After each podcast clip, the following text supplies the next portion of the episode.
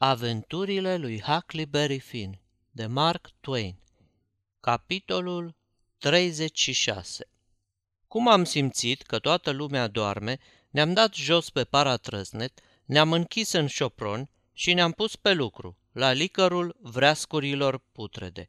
Am curățat pe o lungime de vreo 2 metri de o parte și de alta a bârnei din mijloc. Tom îmi spuse că acum ne aflăm taman în spatele patului lui Jim și că o să săpăm de desubtul lui și nimeni nu o să poată ști că pe acolo e un tunel, fiindcă pătura lui Jim atârna până la pământ.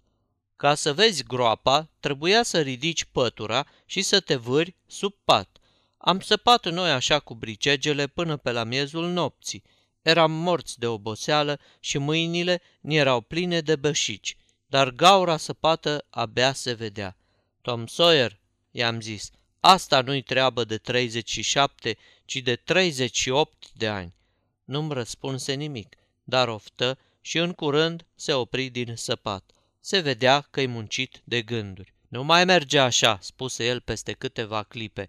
N-are nici un rost. Hac, altceva ar fi dacă am fi prizonieri. Am avea atunci în fața noastră ani cu duiumul, n-ar fi nici o grabă și fiindcă n-am putea săpa decât câteva minute pe zi la schimbarea gărzii, mâinile nu ni s-ar mai bășica și am putea munci temeinic, cum scrie la carte, ani și ani de-a rândul. Dar așa n-avem vreme de pierdut, trebuie să-i dăm zor.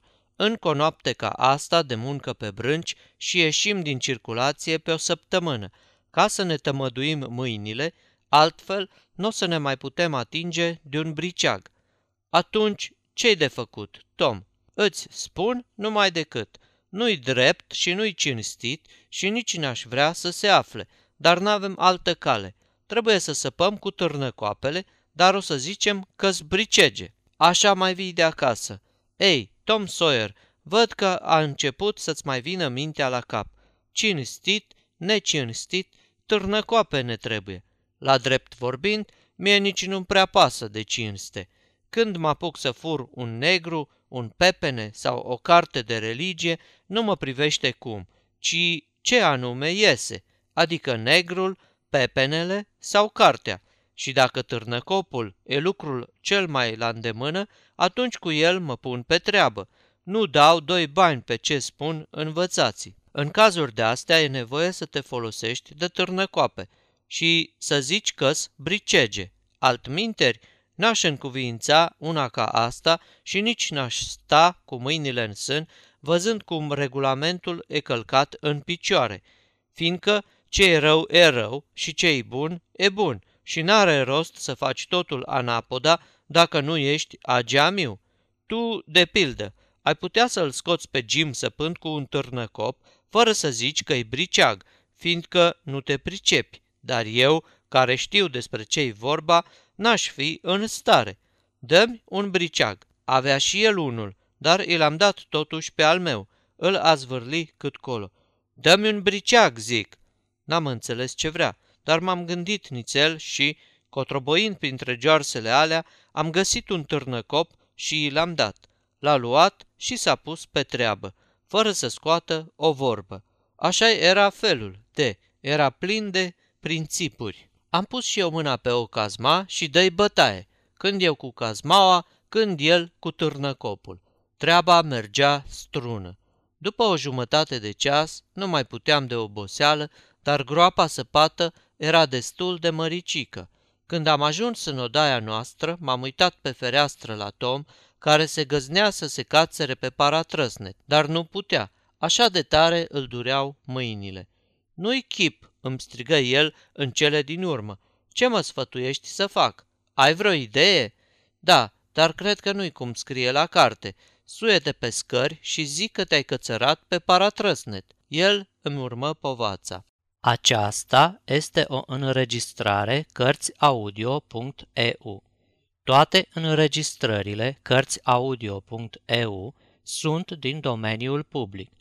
Pentru mai multe informații sau dacă dorești să te oferi voluntar, vizitează www.cărțiaudio.eu. A doua zi, Tom șterpeli de prin casă o lingură de cositor și un sfeșnic de alamă ca să-i meșterească lui Jim niscaiva pene de scris, precum și șase lumânări de seu.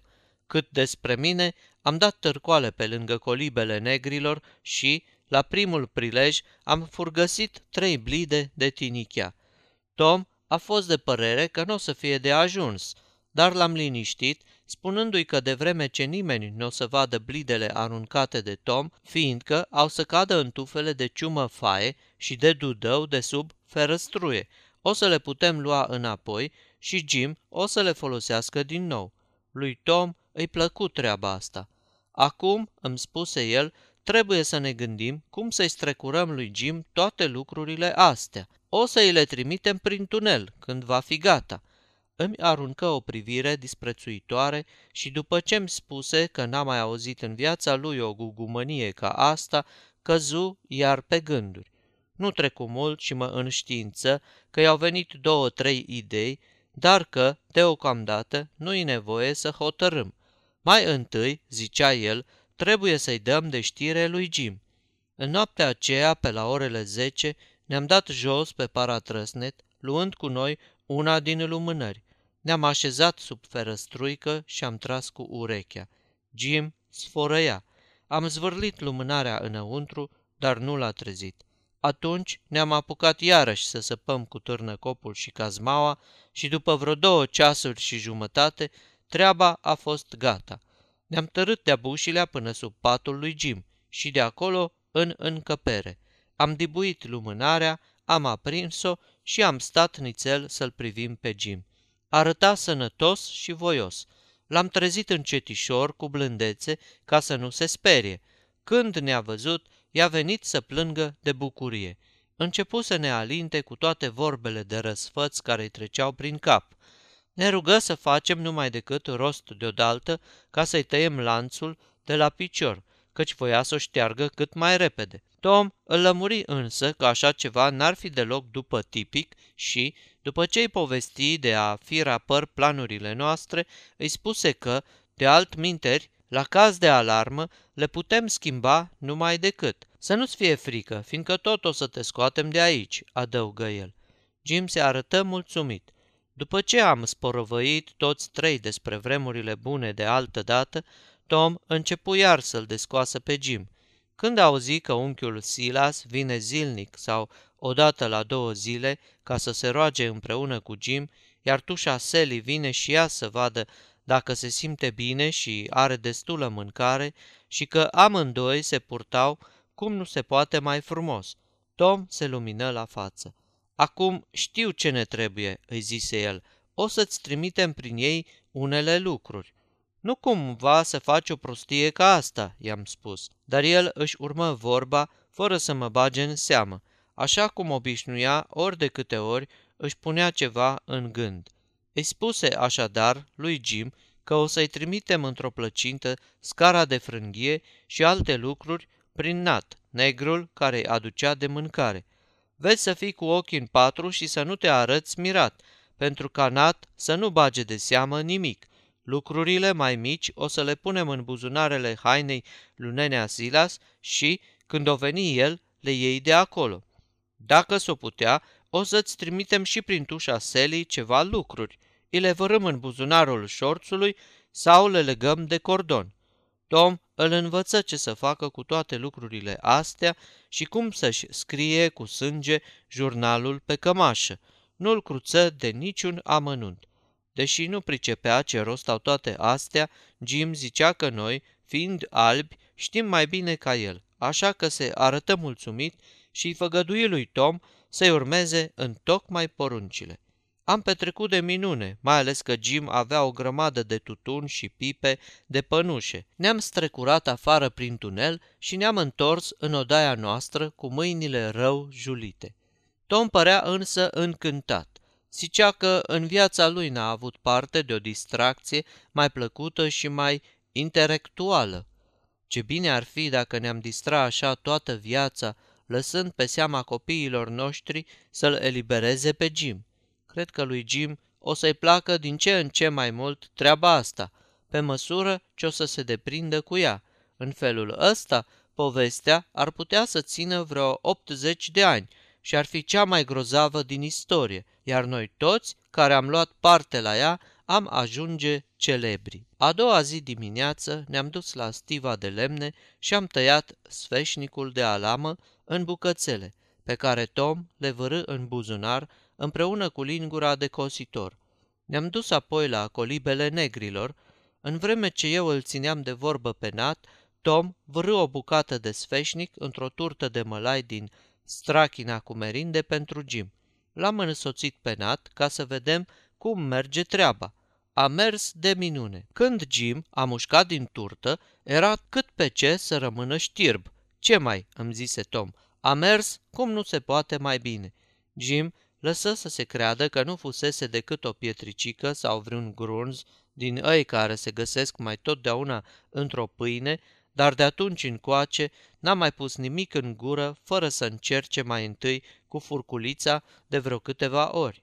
În vreme ce stăteam acolo pe întuneric, de sub patul lui Jim, țâșniră doi dulăi, apoi alții și alții, până ce se adunară vreo 15, că abia mai puteai să răsufli.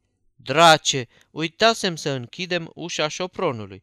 Când îi văzu, Nat strigă, Vrăjitoarele! și se prăbuși la pământ în mijlocul dulăilor și începu să geamă de-ai fi zis că se dă de ceasul morții. Tom deschise repede ușa și zvârli afară o bucată de carne din porția lui Jim. Câinii o zbughiră după ea, iar în câteva clipe Tom se repezi și el afară și se întoarse numai decât închizând ușa. Am priceput că se dusese să o închidă pe cealaltă. Trecu apoi la bietul nat și începu să-l alinte și să-l îmbuneze, întrebându-l dacă îi se năzărise iar vreo nălucă.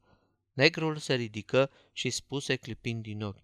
Dom, Sid, ai să spui că-s nebun, dar să mă lovească damblaua dacă nu mi s-a părut că văd un milion de câini, diavoli sau nu știu ce.